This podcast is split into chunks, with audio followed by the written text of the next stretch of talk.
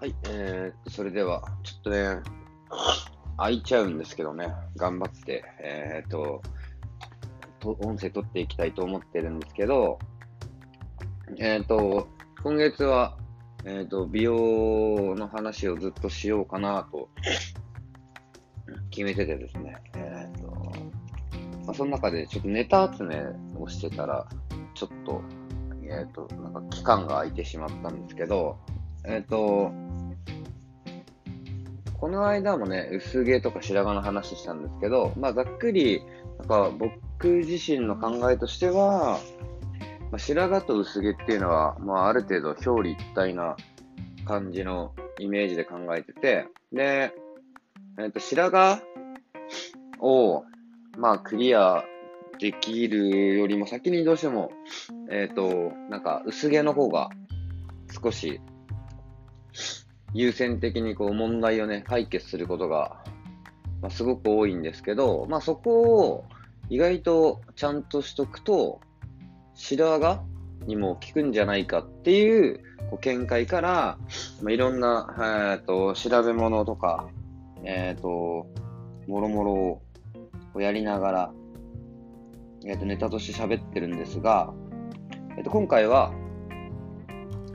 その、問題をどういうふうにちょっと解決していくかっていうのを少し細かいところを話していこうかなと思っております。で、えっ、ー、と、まあ、具体的なところで言うと、えー、少しずつ喋っていこうかなと思うんですけど、まあ、大きいところで言うと、やっぱ血流が悪かったりとか、えっ、ー、と、まあ、血流と、あと、まあ、栄養がいかないっていうところが、まあ、すごく大きくあるので、まあ、それに関して言えば、まずライフスタイルの問題と、まあ、体調不良の問題っていうこの2つっていうのはま、すごく大きく、えーと、関わってきてるんじゃないかなと思っています。で、えーと、その理由としては、最終的にはこう髪の毛に栄養を生かせるかどうかっていうのは、まあ、まずは健康な状態ではないいけなければ、えーと、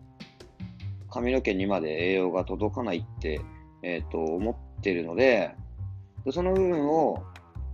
まあ、少し話していこうかなと思ってます。で、えっと、もちろんこう、僕自身もこう、お客さんとかを、まあ、やってて、まあ、白髪が、ね、黒くなるっていうのは、まあ、明らかに、えっと、結果として出てるので、まあ、それを、えー、なんか やってて具体的にはなってるんですけど、それがなんでなってるのかなっていう逆算になったりとか、えっと、実際まだ何をやったら、え、ー、と、そうなってきたのかなとか、え、ー、と、増えてないなとか、この時期は増えたなとか減ったなとかっていうのを、まあ自分なりにこう解釈して、え、ー、と、話を していこうかなと思うんですけど、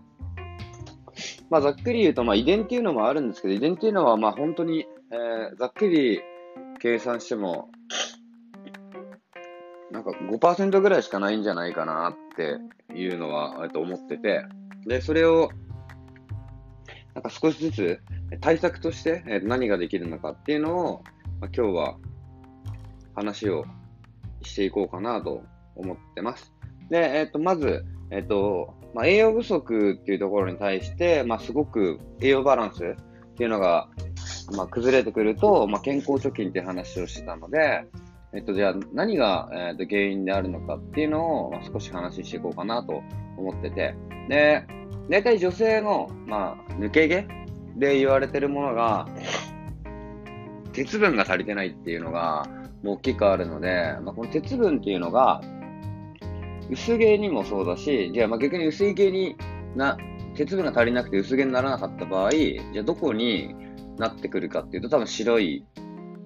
毛になってしまう。で要はなんでその鉄分っていうのが、まあ、足りない人たちがなっていくのかっていうと、なんか鉄分っていうのは全身にこう酸素を供給するに欠かせないミネラルなわけですよ。でそうすると、結局、その、全身に酸素を供給するのができないってなってくれば、その栄養を運ぶってことができなくなるわけですよ。人体的な問題として、ま運べなくなるっていうのになってくると、あ、そうすると、えっ、ー、と、状態的には、えー、酸欠状態になってくるところになってくるじゃないですか。で、そうすると、その酸欠、鉄分が足りない分、その酸欠が起きている状態ってなってくると、もちろんその貧血っていう部分が大きくあるんですけど、まあ、その貧血をじゃあどう解決するかってなってくると、多分その貧血を、えー、と、フォローするために何かまた別のことを、まあ、入れたりとか、まあ、サプリメント取ったりとかするんですけど、まあ、そこの鉄分が足りてないっていう状態で貧血になってきてる。その貧血の状態で、えっ、と、酸素が、えっ、と、全身に回らない。で、頭の方の髪の毛とか、えっ、と、毛根の方に、えっ、と、栄養がいかなくなってくる。酸欠になってくる。でそうすると、栄養がちゃんといかなくなるような状況が作られてしまうので、まあ、その部分が、まあ、非常に大きい課題じゃないかなと思ってます。要は、その酸素によって栄養がいけいけない状態を作ってしまうのは、鉄分が足りてないから。なので、例えばこれ、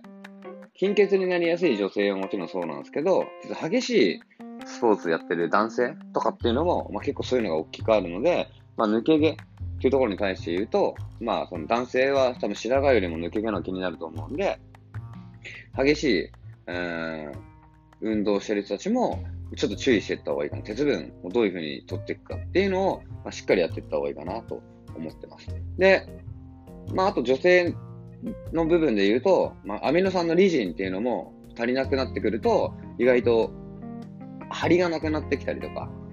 髪の毛に対して、うん、頭部に張りがなくなってきたりとかっていうのがあるので、そのリアミノ酸のリジンっていうところも、えー、しっかりと取っていくようなところがいいかなと思います。で、こういうピンポイントなものっていうのは、まあ、比較的サプリっていうもので対応していくといいので、まあ、リジンのサプリっていうのが、まあ、その髪の毛の張りを出していくっていうのには内内面的な、えー、そ中側からの栄養っていうのは、まあ、すごく効くんじゃないかなと思ってます。で、逆にこう、男性の部分で、男性型脱毛症とかっていうのがあるんですけど、まあ、そういうのに関して言えば、亜鉛と銅が足りていないケースが多いと。亜鉛と銅っていうのが、まあ、足りてないこともある。で、それも、結局コラーゲンの合成とか、強化、コラーゲンの強化に欠かせないミネラルなんで、まあ、髪の毛に足りない主成分が作られなくなってくると。で、もちろん抜け毛もそうなんですけども、白いのもそうなんですよね。いや、ミネラルっていうのが、まあ、すごく重要な、問題なんで、まあ、そこもね、大事にしていかなきゃいけないっていうところなんで、まあ、女性の場合で言うと、まあ、アミノ酸のリジンっていうのはちょっと足りなくなってくると、白いのになりやすいし、男性で言うと、脱毛症のケースだったら、亜鉛と銅が足りてないケースが多いので、まあ、それはなんでかっていうと、コラーゲンっていうものの合成とか強化させるための、えっと、ミネラルが足りないから髪の毛ね成分が作れないから髪の毛自体がもう生えてこなかったりとか、えー、そこに問題が出てくる障害が出てきて、えー、と黒い髪の毛じゃなくて白い髪の毛が生えてくるっていうところがあると。ただこれ、現代の人たちはみんな亜鉛が足りてない人が多いんで注意しておかなきゃない。で、ちなみに、こう、亜鉛のサプリとかじゃあ取ろうかなと思って、取りすぎると、銅と鉄の吸収を阻害しますから、まあ、容量だけはしっかり守らなきゃいけないかなと思ってます。で、その次に、こう、男女を問わないでね、えー、注意すべき点とかで、ねまあ、抜け毛に悩む女性とかを調べた研究があるわけですよ。まあ、210人を調べた研究で、えー、あったんですけど、まあ、それは、ビタミン D が足りてない人が多かったっていう人が多います。要は、ビタミン D っていうのは、体のね、結構あらゆる働きに関わってくるんで、この、マルチ、マルチ的なこうビタミン D っていうのが足りてない人たちっていうのは、健康なこの髪の毛が生えてこない人たちがなってくると。で、これ、なんか、抜け毛に悩む女性210人を調べた研究なんで、まあ、それの確率として、まあ、ビタミン D が足りてない人が多かった人たちが多かったっていうところなんですよね。だからこれ、結構大きい問題で、えっ、ー、と、ビタミン D っていうのが足りてないから健康な髪の毛にならない。でそれが抜け毛にも関わってくるし、白、黒い髪の毛が白くなってしまうっていうところにも出てくると。で、ここまでのことをまとめると、基本的には女性の場合は、鉄分が足りてないことと、あとは、えっ、と、リジン、アミノ酸のリジンが足りてないっていう人たちが、まあ、多いと。で、ここの問題で言うと、まあ、とりあえず鉄分を取りましょうっていうのと、アミノ酸のリジンっていうところのサプリを取ってみましょうっていうところと、まあ、美容室で提供できるものとしては、その血流をしっかり上げていきましょうとか、うん、頭皮の乾燥を防ぎましょうとかっていうところになってきます。で、次に、ここまで足りなかったやつですね。要は、えー、鉄分とアミノ酸のリジンと亜鉛と銅が足りてないっていうことと、あとはビタミン D が足りない。えー、と、鉄分、リジン、亜鉛、銅、ビタミン D、この5つでが足りないこと、まあ、結構問題が出てきやすいと。でただ、1個がですね、えと、取りすぎると問題なっていう、その多すぎると、体に対して多すぎると困るのが何なのかっていうと、まあ、ビタミン A っていうところで、過剰なビタミン A で抜け毛が増加したりとか、まあ、多分白いのが増えてきたりとかっていうのは、まあ、結構大きくあるらしいんですよね。で、これは、うんと、レバーとか人参、さつまいもの摂取を、まあ、一時的にやめてみるとか、サプリの使用をやめてみるっていうのはいいんですけど、ビタミン A は、えー、取りすぎると結構脱毛とか、えー、抜け毛とか、あとは白髪になる確率のスピードを上げてしまう可能性が高い っていうのが、まあ、すごく大きくありますと。で、これ結構重要で、ビタミン A って結構体にいいみたいな、ビタミンは体にいいんじゃないかみたいなところがあるんですけど、それが逆だっていうところですよね。いや、ビタミン A を取りすぎてしまうと、脱毛が進んでききやすかったりとか、まあ、白髪になりやすいっていう可能性が高くなると。なので、その、摂取量をちょっとやめてみた方がいいんじゃないかっていうところがある。で、最後の、今回のこの栄養の不足とか栄養に対する抜け毛だったり白髪っていうところに対しての、まあ、考え方としては、まあ、一個重要な、なんか、なんだろうな。信憑性が一番高いのは、コロラド州立大学の研究だったのが、加工度の高い糖質が抜け毛を促進させるっていう可能性が指摘されてると。要は、生成度の高い糖質、パンとかパスタとかですよね。が、原因はバランホルモンバランスを乱して、毛根を殺すかねないみたいなところがあると。で、これは、えっと、コロラド州立大学の、えーと、研究でやってることなんですけど、まあ、要は加工度の高いものっていうのは、まあ、大体わかると思うんですけど、まあ、コンビニだったりとか、あそういうところの、えーと、パンだったりとか、糖質の高いパスタとかっていうのを食べ続けてると、まあ、どうしてもね、こう毛根殺しやすいんじゃないかっていう研究があった。で、そういうところを考えていくと、まあちょっとね、えー、考えてもらいたいのが、なんかインディアンはハゲないみたいなところが、まあ、よく聞いたことがあると思うんですけど、これって多分なんですけど、きっと、その今の現代に必要な栄養素と、その人間にとって必要な栄養素っていうのは多分違うんじゃないかなと思ってて、要はその、加工、加工食品って言われるものっていうのは、どうしてもこう糖質が高かったりとか、すごくするので、その時にパンとかパスタっていうのって昔はそんなになかったもので、で、今現在、えー、食べれるものなんですけど、昔はなかったのがあると。で、そうなってくると、ホルモンバランスが乱れてきて、毛根を殺すかもしれないみたいな研究がコロラド州立大学の研究で出てきてます。なので、